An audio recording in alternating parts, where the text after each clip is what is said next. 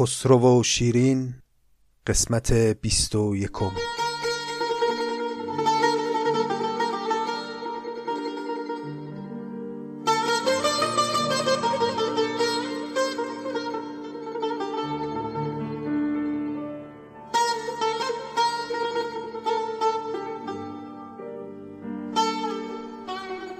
دوستان سلام. خوش آمدید به چهل و پنجمین قسمت از پادکست نظامی گنجوی که داره در آخرین روزهای اسفند ماه 1399 ضبط میشه.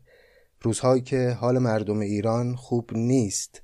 فشارهای اقتصادی از یک سو شنیده نشدن صدای انسانهای مظلوم از یک سو و از اون طرف هم که بیماری کرونا شرایط رو برای ما مردم سخت کرده.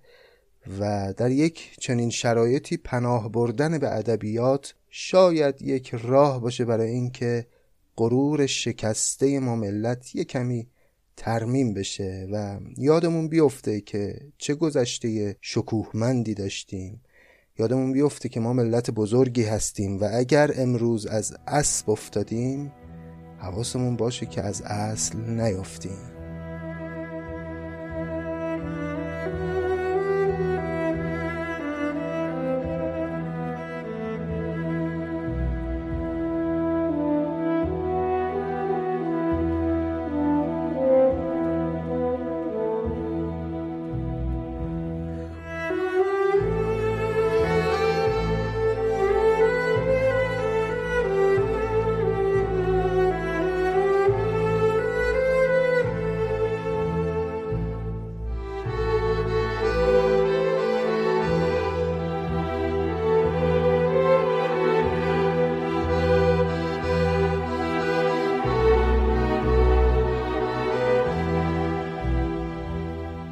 داستان خسرو و شیرین رسیده بود به ماجرای فرهاد. فرهاد سنگ تراشی بود که اومده بود برای شیرین جوی شیر حفر کنه و این کار رو هم کرد اما به محض مواجهه با او دلش لرزید. عاشق شد سر به بیابون گذاشت و چون می‌دونست که رسیدن به وسال معشوقه پادشاه امریست نشدنی تلاشی برای به دست آوردن شیرین نمی‌کرد. فقط روز به روز خودش رو بیشتر آزار می‌داد و تنها دلخوشیش این بود که هفته یک بار که شیرین یک مهمانی برگزار می‌کرد در قصر بره و از دور صورت ماه شیرین رو ببینه و احیانا یک سلام علیک رسمی هم با او داشته باشه و دلش خوش بود به همین. اما یه مدتی که گذشت نقل ماجرای عشق فرهاد کم کم همه جا پیچید و طبیعتا به خسرو هم خبر رسید که بله یه کسی پیدا شده که پا توی کفش شما کرده و داره دم از عشق شیرین می‌زنه. خسرو ابتدا کم خوشحال شد. بعدش نیامد از اینکه یه کسی پیدا شده که همدردش شده در عشق شیرین. اما یکم که گذشت بعد غیرت دیگه اجازه نداد که این خوشحالی ادامه پیدا بکنه. نمی‌تونست تحمل بکنه خسرو که کسی جز خودش احساسی به شیرین داشته باشه. اول خواست که متوسل بشه به زور برای اینکه رقیب رو از میدون به در بکنه اما خب بهونه ای نداشت. فرهاد گناهی نکرده بود که خسرو بخواد به خاطر اون مجازاتش بکنه. از طرفی هم میترسید که اگر به حال خودش رها کنه فرهاد رو یه وقتی این مرد بتونه نظر شیرین رو جلب بکنه و دیگه شیرین برای همیشه از دستش بره. به خصوص در این شرایط که بین خسرو و شیرین هم شکراب شده و شرایط خلاصه مساعده برای وقوع یک چنین تهدیدی. بالاخره خسرو تصمیم گرفت که با اطرافیان خودش مشورت کنه در این باره. این اطرافیان به خسرو گفتن که در مورد فرهاد اصلا نیازی نیست که تو به زور بیای متوسل بشی. می‌تونی به راحتی تطمیعش کنی و با پول او رو از عشق شیرین منصرف کنی. بسا بینا که با زر کور گردد. بسا آهن کو به زر بیزور گردد. به زر نز دل ستان که از دین براید بدین شیرینی از شیرین براید خلاصی که گفتن به قول امروزیا پول رو روی مرده بذاری پا میشه برات عربی میرقصه. چاره حل مشکل فرهاد هم همین تطمیع کردنه. بعد هم گفتن اگر احیانا پول هم جواب نداد باز یه راه دیگه هم هست. فرهاد خب کارش سنگ تراشیه دیگه. می‌تونی یک پروژه بزرگ طولانی مدت به او بدی که همه عمرش رو صرف اون کار بکنه و اینطوری دیگه اصلا فرصت نکنه به شیرین فکر کنه. این پیشنهاد اطرافیان بود به خسرو برای از میدون بدر کردن فرهاد. اما خب حالا دیگه بشنویم ادامه داستان رو از زبان حکیم نظامی گنجوی.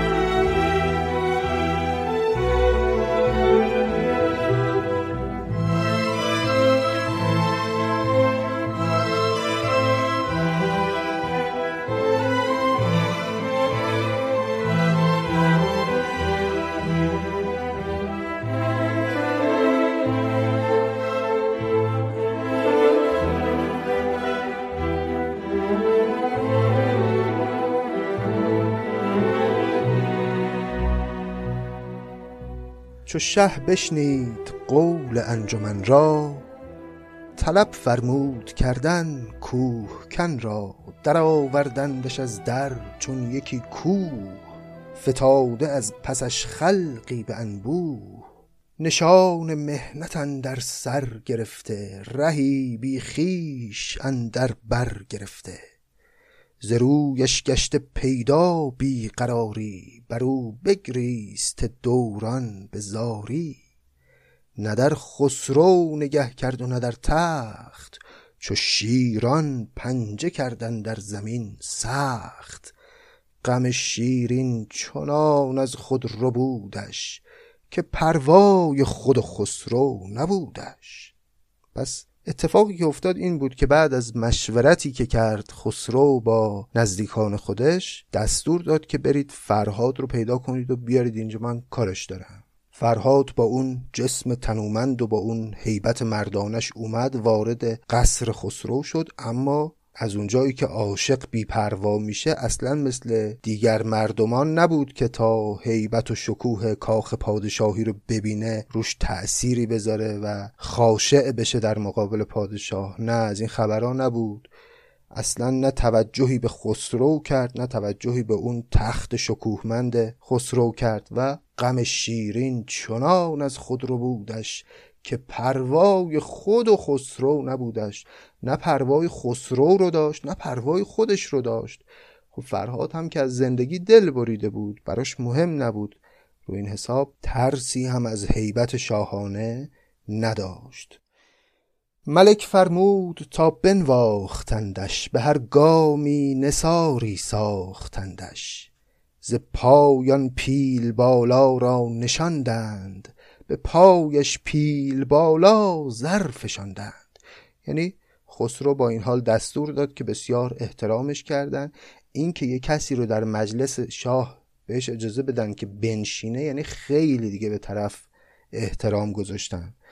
خسرو هم فرهاد رو دستور داد که بنشونن در مجلس و کلی همون ابتدا هدایای گران قیمت و پول و جواهرات براش آوردند به هر گامی نساری ساختندش. همینجور که داشت میومد ابتدا تو راه زیر پاش پول میریختن.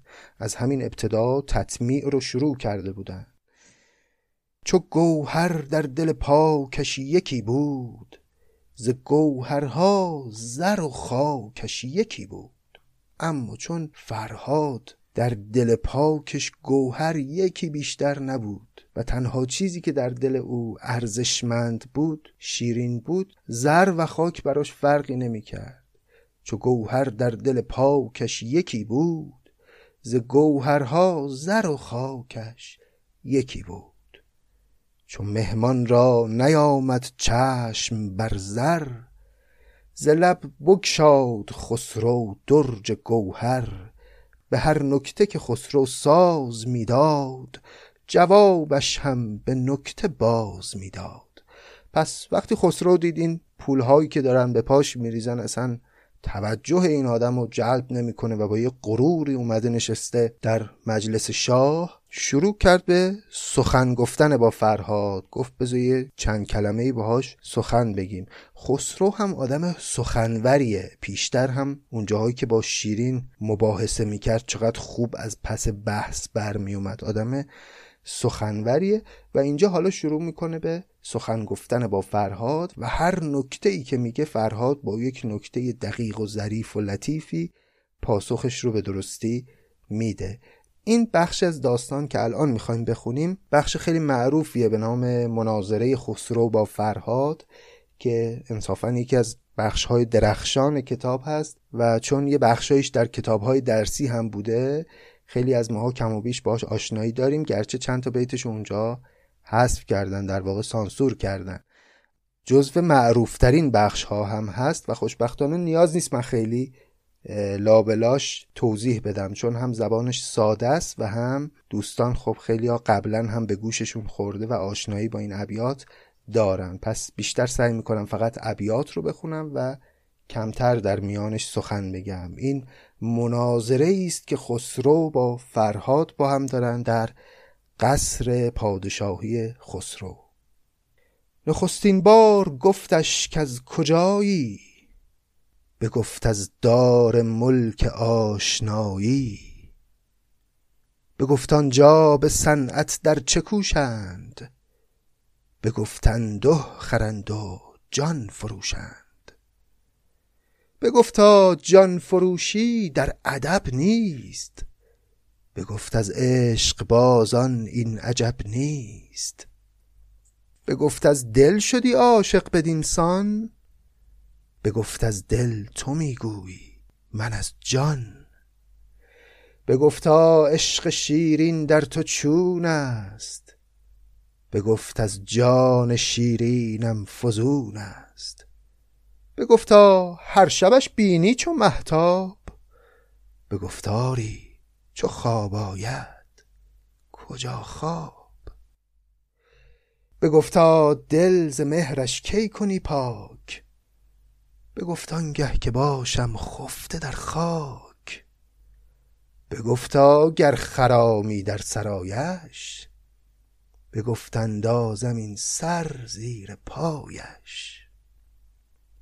بگفتا گر کند چشم تو را ریش. بگفت این چشم دیگر دارمش پیش. بگفتا گر کسی شارد فراچنگ. بگفت آهن خورد ور خود بود سنگ. بگفتا گر نیابی سوی او راه.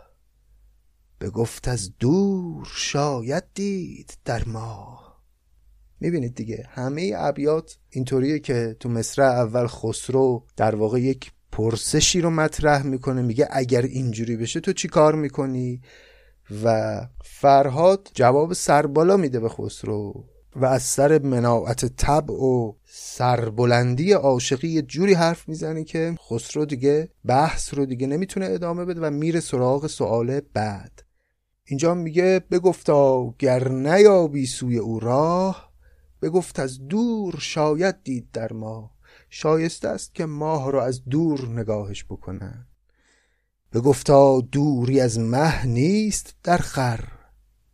بگفتا شفته از مه دور بهتر. قدما اعتقاد داشتن که آدم دیوانه اگر به ماه نگاه کنه حالش بدتر میشه. دیوانگیش عود می‌کنه. اینجام خسرو میگه که آخه فایده ای نداره که تو از دور به شیرین نظر بندازی. تو که نمی‌تونی به دستش بیاری. هدف چی از این که هی می‌خوای مثلا فقط یه عشقی از او رو تو دلت حفظ بکنی و بری از دور نگاهش بکنی که فرهاد پاسخ میده آشفته از مه دور بهتر. آدم دیوانه چه بهتر که دور باشه از ما. یعنی من از این عشق دست نمی‌کشم. گرچه می‌دانم که شاید به وسال او هم نرسم اما همین عشق از راه دور رو دلم می‌خواد که در دل نگه دارم. بگفتا گر بخواهد هرچه داری بگفتین از خدا خواهم به زاری. بگفتا گر به سر یابیش خشنود بگفت از گردن این وام افکنم زود. اگه خوشنودی او با سر تو تأمین بشه سرت رو ازت بخواد یعنی جانت رو بخواد. چه کار می‌کنی؟ از گردن این وام افگنم زود. این سر که امانتی است روی گردن من این رو با اشتیاق تمام جدا می‌کنم از تنم. گفتا دوستیش از طبع بگذار. بگفت از دوستان ناید چنین کار. بگفتا سوده شو این کار خام است. بگفتا سودگی بر من حرام است. بگفتا رو صبوری کن در این درد. بگفت از جان صبوری چون توان کرد. بگفت از صبر کردن کس خجل نیست. بگفت این دل تواند کرد. دل نیست. بگفت از عشق کارت سخت زار است. بگفت از عاشقی خوشتر چه کار است. بگفتا جان مده بس دل که با اوست. بگفتا دشمنند این هر دو بی دوست. بگفتا در غمش می ترسی از کس. بگفت از مهنت هجران او بس. خسرو گفت آیا در راه عاشقی او از کسی هم میترسی؟ یعنی از من میترسی؟ منظورش اینه خسرو که بالاخره رقیب من پادشاه شدی؟ و پاسخ فرهاد اینه که جز از مهنت هجران شیرین از هیچ چیز دیگه نمیترسم. گفتا در غمش می ترسی از کس بگفت از مهنت هجران او بس گفتا هیچ همخوابیت باید بگفتر من نباشم نیز شاید.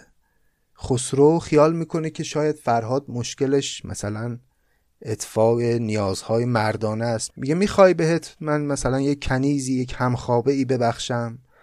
و مشکل تو اینجوری حل کنی که فرهاد پاسخ میده که من حوصله خودم رو هم ندارم چه برسه به یک همخوابه ای بگفتا هیچ همخوابیت باید. بگفت در من نباشم نیز شاید. من خودم هم نباشم بهتره. شایسته است که خودم هم نباشم چه برسه که بخوام یک همخوابه ای رو هم داشته باشم. بگفتا چونی از عشق جمالش. بگفتان کس نداند جز خیالش. بگفت از دل جدا کن عشق شیرین. بگفتا چون زیم بی جان شیرین. بگفت او آن من شد زو مکن یاد. بگفت این کی کند بیچار فرهاد؟ توجه به ایهام فوق العاده که در این بیت هست دارند دیگه دوستان. خسرو میگه که او آن من شد زو مکن یاد شیرین مال منه فکرش رو از سرت بیرون کن. و فرهاد پاسخ میده که این کی کند بیچاره فرهاد؟ فرهاد بیچاره کی این کار رو می‌کنه؟ حالا این کی این کار رو می‌کنه به دو معنا می‌تونه همزمان ارجاع پیدا بکنه. یکی اینکه فرهاد اصلا به معشوقه شما نظری نداره و از او یاد نمی‌کنه یعنی این همون پاسخیه که خسرو دلش می‌خواد بشنوه. اما شاید معنای اصلی اینه که فرهاد کی این کار رو بکنه که به شیرین فکر نکنه؟ به گفتین کی کند بیچار فرهاد؟ یعنی فرهاد هیچ وقت اندیشیدن به شیرین رو از سر بیرون نمی‌کنه. به گفتر من کنم در وی نگاهی به گفت آفاق را سوزم به آهی. گفت اگه من نظری در وی داشته باشم چی کار می‌کنی؟ گفتش که آهی می‌کشم که آفاق رو آتش بزنه. چو عاجز گشت خسرو در جوابش نیامد بیش پرسیدن سوابش به یاران گفت که از خاکی و آبی ندیدم کس بدین حاضر جوابی. به زر دیدم که با او بر نیایم چو زرش نیز بر سنگ آزمایم. پس خسرو دید که نخیر حریف زبان این آقای فرهاد نمیشه و او هم که به زر و جواهرات و اینا وقعی نمی نهه و به اطرافیانش گفتش که خب حالا که با زر نتونستیم او رو تطمیع کنیم چو زرش نیز بر سنگ آزمایم. یعنی حالا با سنگ آزمایشش می‌کنیم. همونطوری که طلا رو زر رو وقتی می‌خوان خلوصش رو بسنجن می‌زنن به سنگ محک و اینجوری آزمایشش می‌کنن. حالا فرهاد رو هم با یک سنگ آزمایش می‌کنیم. چطوری؟ همون نقشه ای که ابتدا کشیده بودن. یعنی میذاریمش سر کار. یه جوری که فرصت نکنه به شیرین فکر کنه. گشاد آنگه زبان چون تیغ پولاد. فگند الماس را بر سنگ بنیاد که ما را هست کوهی بر گذرگاه که مشکل می‌توان کردن دور راه. میان کوه راهی کند باید چنان کامد شد ما را بشاید. بدین تدبیر کس را دست رس نیست که کار توست و کار هیچ کس نیست. به حق حرمت شیرین دلبند که از این بهتر ندانم خورد سوگند که با من سر بدین حاجت دراری چو حاجتمندم این حاجت براری پس بعد از همه اون حرفا یه دفعه خسرو موضوع رو عوض کرد گفت آره ما یک مشکلی داریم. یک کوهی این اطراف هست که مسیر رفت و آمد ما رو بسته و خیلی مشکل به اون طرفش دسترسی پیدا کردن و ما بسیار احتیاج داریم که یک راهی از دل این کوه کنده بشه برای اینکه بتونیم رفت و آمد بکنیم. و هیچ کس جز تو نمی‌تونه این کارو به خوبی انجام بده. بدین تدبیر کس را دسترس نیست که کار توست و کار هیچ کس نیست. به حق حرمت شیرین دلبند که از این بهتر ندانم خورد سوگند که با من سر بدین حاجت دراری چو حاجت مندم این حاجت براری قسمش داد به حرمت شیرین که بیا و این کار رو برای من بکن برای من پادشاه و این مشکل رو برای ما حل کن و یک راهی در دل این کوه حفر کن که ما بتونیم ازش عبور کنیم. یعنی یک کار بسیار طولانی مدت و طاقت فرسا رو به یه نفر آدم با یک تیشه داد که انجام بده. جوابش داد مرد آهنین چنگ که بردارم ز راه خسرو این سنگ. به شرط آن که خدمت کرده باشم چون این شرطی به جای آورده باشم دل خسرو رضای من بجوید. به ترک شکر شیرین بگوید. عجب حرفی زد فرهاد. گفت باشه من این کار انجام میدم و این کوه رو از سر راه خسرو بر میدارم. به شرط اینکه وقتی یک چنین کار بزرگی رو انجام دادم دل خسرو رضای من بجوید به ترک شکر شیرین بگوید. به شرط اینکه تو هم وقتی من این کار رو انجام دادم بی خیال شیرین بشی و شیرین رو به من رها کنی.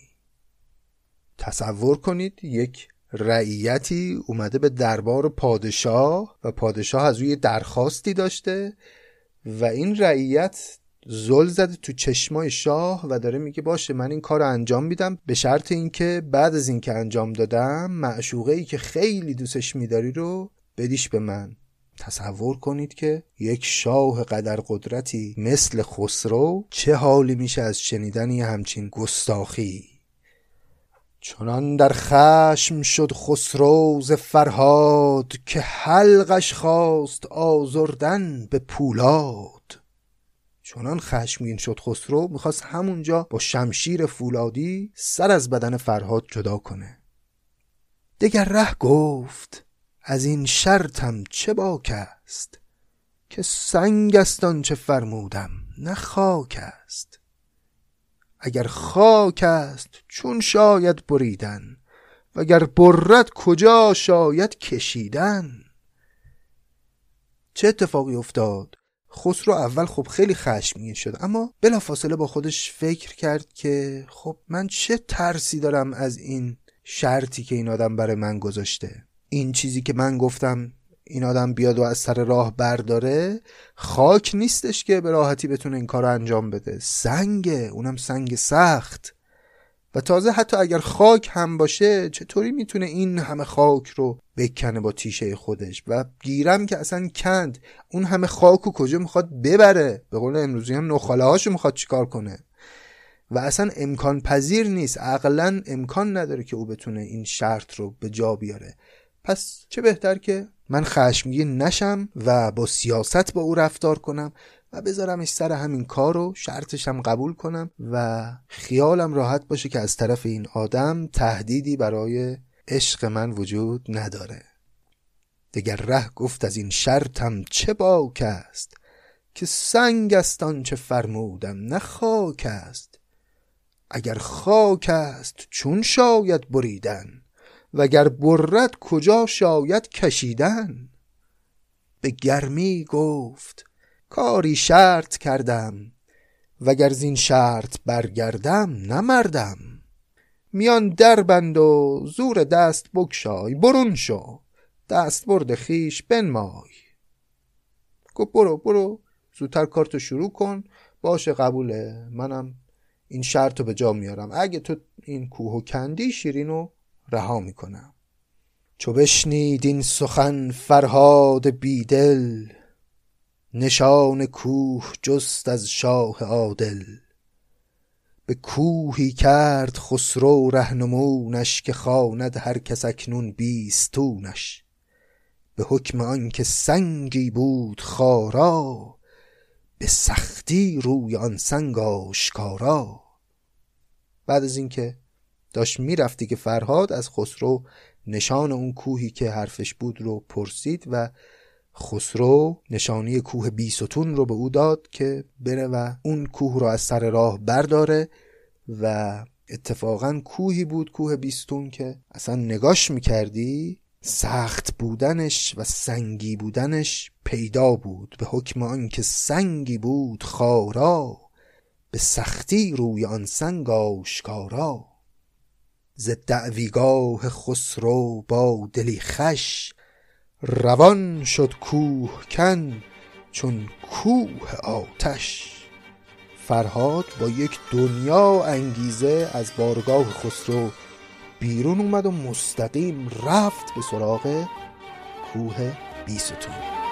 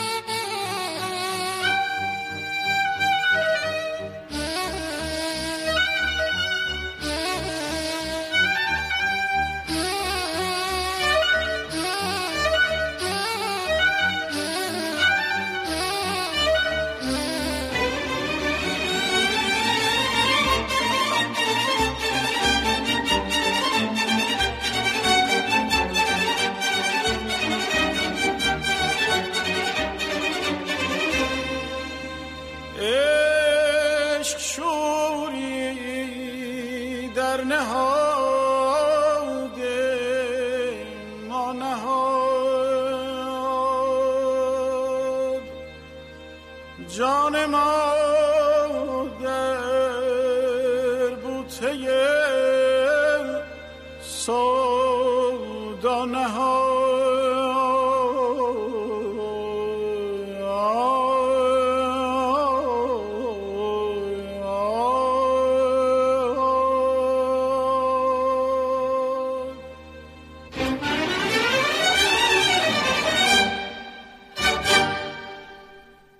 بر آن کوه کمرکش رفت چون باد. کمر در بست و زخم تیشه بگشاد. نخست آزرم آن کرسی نگه داشت. بر او تمثال های نغز بنگاشت. به تیش صورت شیرین بر آن سنگ. چنان برزد که مانی نقش ارژنگ. پس آنگه از سنان تیشه تیز گزارش کرد شکل شاه و شبدیز. پس وقتی فرهاد رسید به کوه بیستون از همون ابتدا شروع نکرد به کندن کوه. ابتدا رفت در یک سمت دیگری از کوه. تصویر شیرین رو به همراه خسرو و شبدیز روی سنگ های کوه نقش زد. حالا احتمالا ابتدا فقط شیرین رو می‌خواسته نقش بزنه. بعد برای اینکه یه وقتی مشکلی پیش نیاد تصویر خسرو رو هم به همراه شبدیز اونجا نقش زد و بعد رفت به سراغ کوه. بر آن صورت شنیدی که از جوانی جوان مردی چه کرد از مهربانی؟ و آن دنبه که آمد پیه پرورد چه کرد آن پیر زن با آن جوان مرد؟ اگر چه دنبه بر گرگان تله بست به دنبه شیر مردی زان تله رست چو پی از دنبه زان ساندید بازی تو بر دنبه چرا پی می گدازی؟ مکن کین میش دندان پیر دارد به خوردن دنبه ای دلگیر دارد. چو برج طالعت نامد زنبدار ز پس رفتن چرا باید زنبوار؟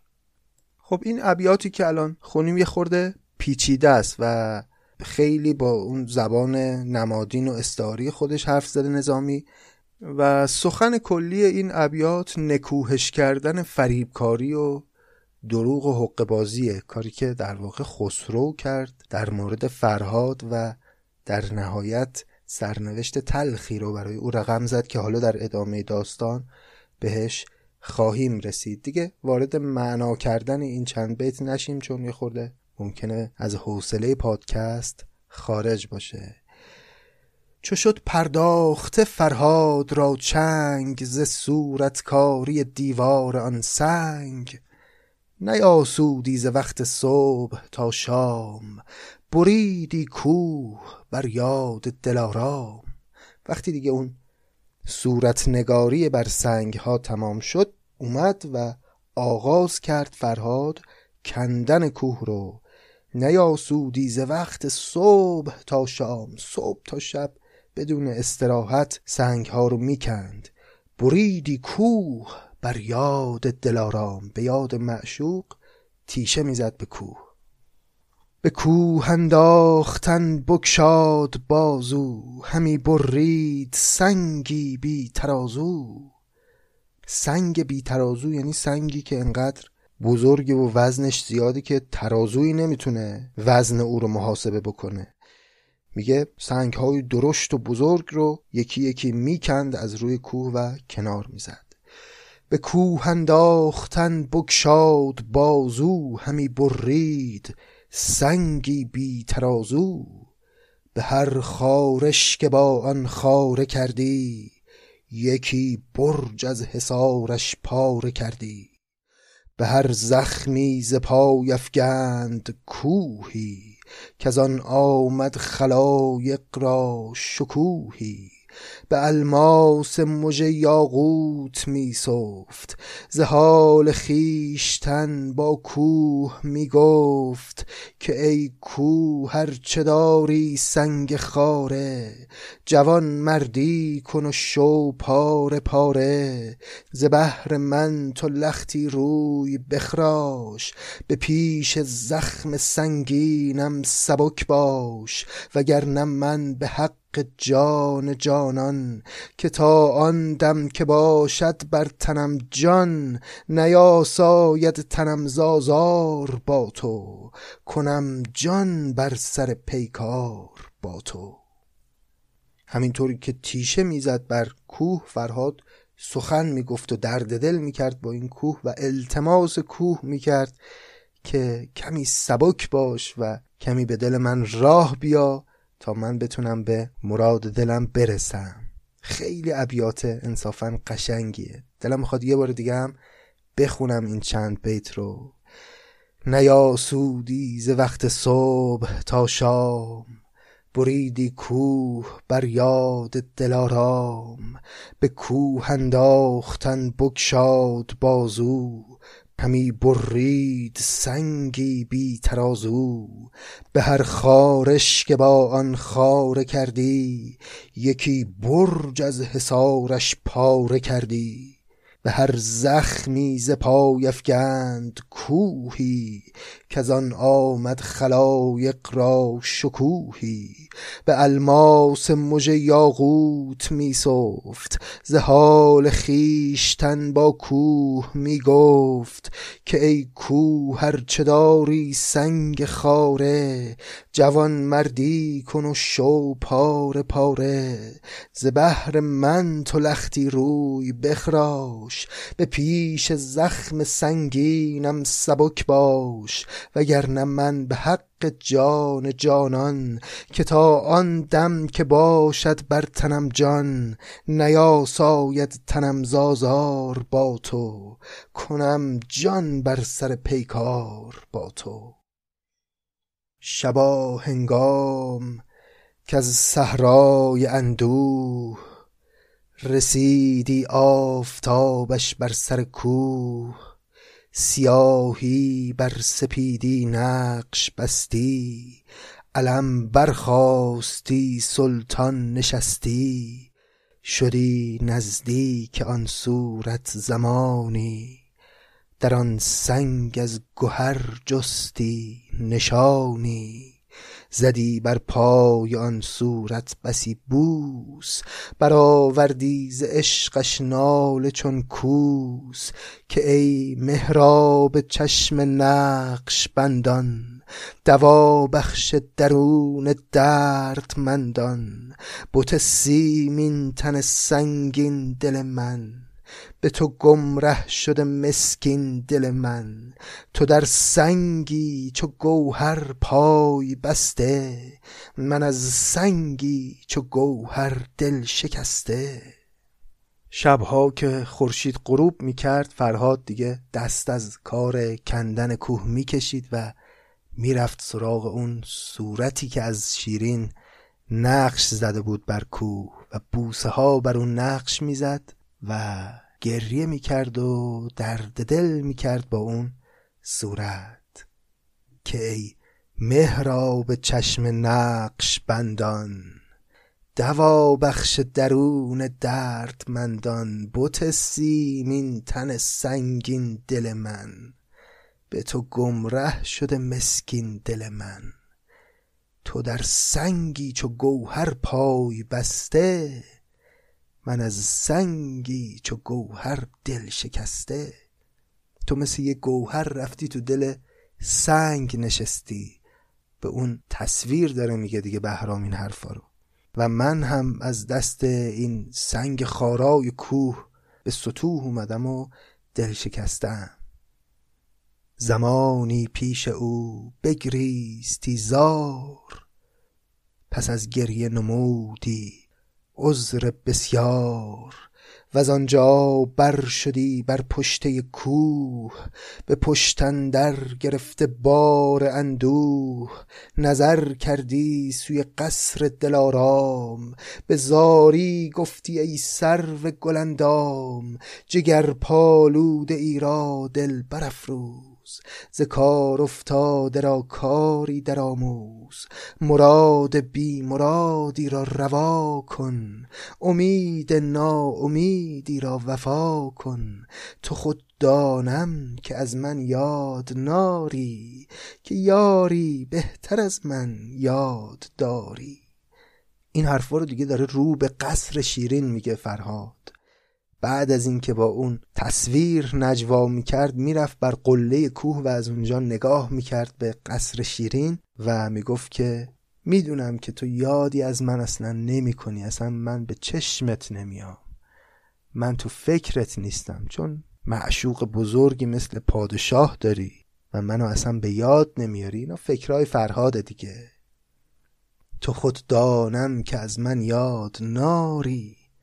که یاری بهتر از من یاد داری منم یاری که بر یادت شب و روز جهان سوزم به فریاد جهان سوز. منم اون یاری که به یادت روز و شب با فریادهای جهان سوزم دنیا رو به آتیش می‌کشم. تو را تا دل به خسرو شاد باشد غریبی چون منت کی یاد باشد. نشسته شاد شیرین چون گل نو شکر ریزان به یاد روی خسرو.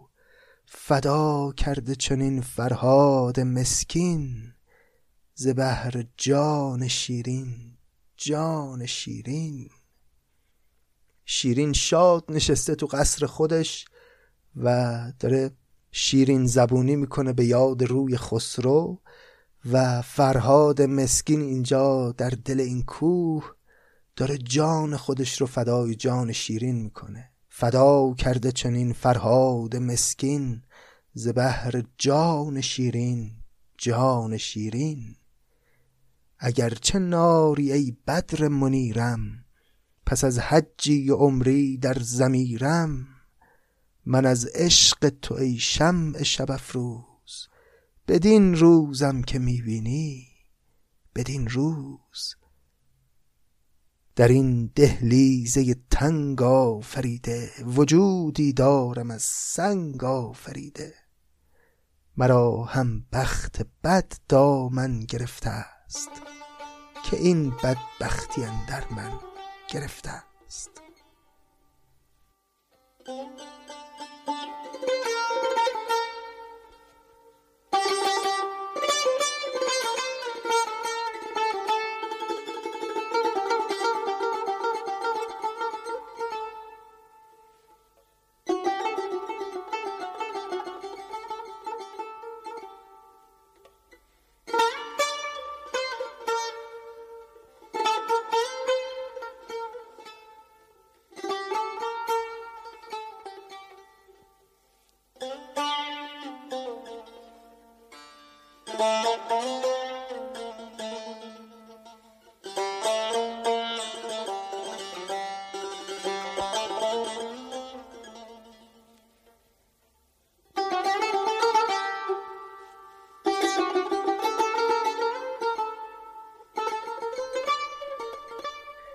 اگر نز آهن و سنگ است رویم وفا از سنگ و آهن چند جویم.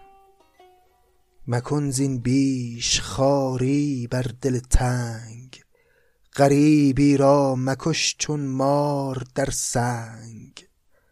تو را پهلوی فربه نیست نایاب که داری بر یکی پهلو دو قصاب. منم تنها چنین بر پشت مانده ز ننگ لاغری ناکشته مانده.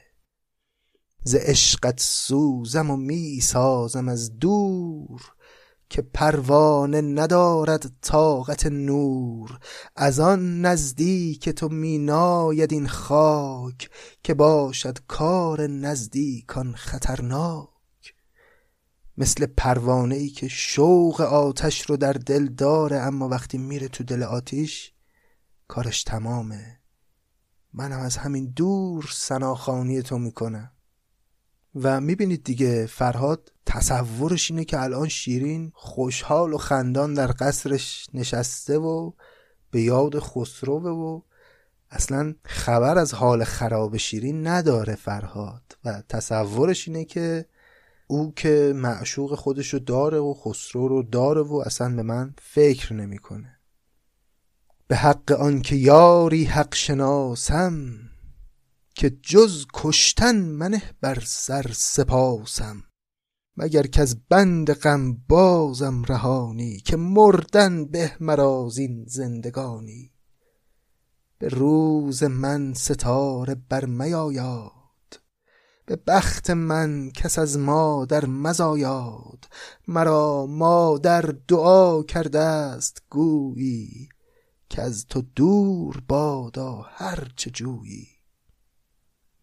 اینها حرفای تلخ فرهاده وقتی که شبانه نشسته بر قله کوه و داره از دور نگاه می‌کنه به قصر شیرین و تصور می‌کنه که شیرین اصلا وقعی به او نمی‌گذاره و اصلا فکر نمی‌کنه به او و تصور می‌کنه که شیرین خیلی خوشه با عشق خسرو.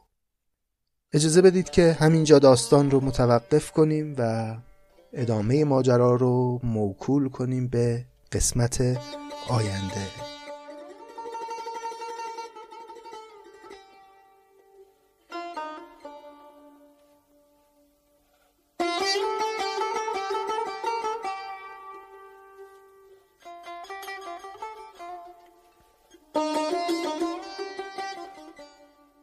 خیلی سپاسگزارم از همراهیتون.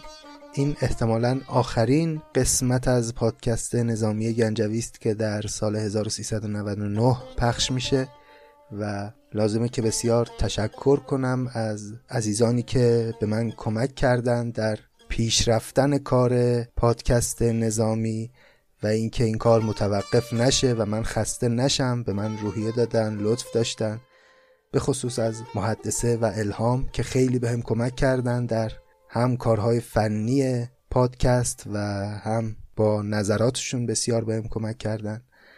و خیلی خیلی باید سپاسگزاری بکنم از شمایی که با شنیدنتون و با همراهیتون و با نظراتتون باعث شدید که این خیمه سر پا بمونه و به من انگیزه دادید که پادکست رو پیش ببرم و نظراتتون خیلی برای من راهگشا بود حقیقتا. دوستانی بودن که نقد کردن نکاتی رو متذکر شدن که بسیار استفاده کردم. و خیلی سپاسگزارم از عزیزانی که حمایت مالی کردن از پادکست نظامی گنجوی. خب گوش کردن به پادکست نظامی البته که رایگان برای همه اما اون عزیزانی که پشتیبانی مالی می‌کنن از پادکست حقیقتا کار بسیار بزرگی انجام میدن و نقش بسیار بزرگی دارن در ادامه پیدا کردن این راهی که آغاز شده. خیلی سپاسگزارم از همگی. امیدوارم روزگار بهتری پیش روی ما ایرانیان و همه مردم جهان باشه. ما سعی می‌کنیم که قسمت جدید رو هم بدون وقفه در سال جدید منتشر کنیم. حالا اگر یه خورده ای این ور و اون ور شد و یه خورده دیر و زود شد به بزرگی خودتون ببخشید. روز و روزگار بر شما خوش. سال نوتون مبارک و خدا نگهدار.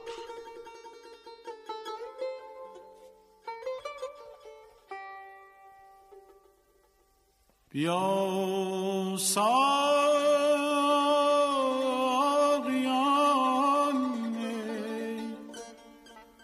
که چون گل کنه همه با قربانگه بل بل کنند.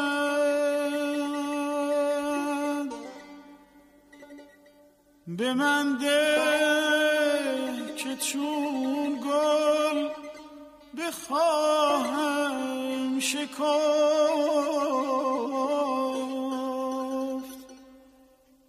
که راز شکفتن نشاید نهفت. که راز شکفتن نشاید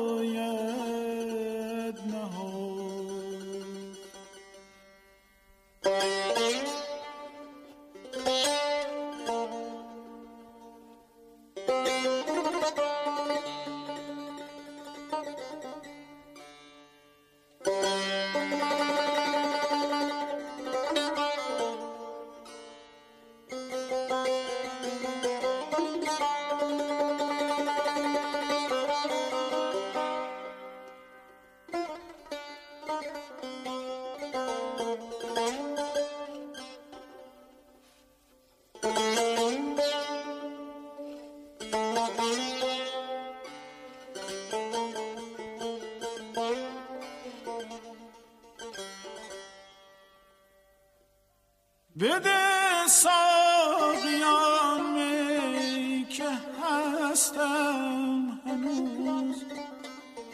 همان عاشق می پرستم هنوز.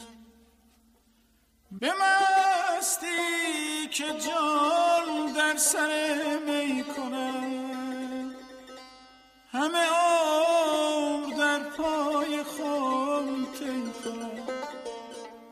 همه آن در پای خودم تی کنم تی کنم.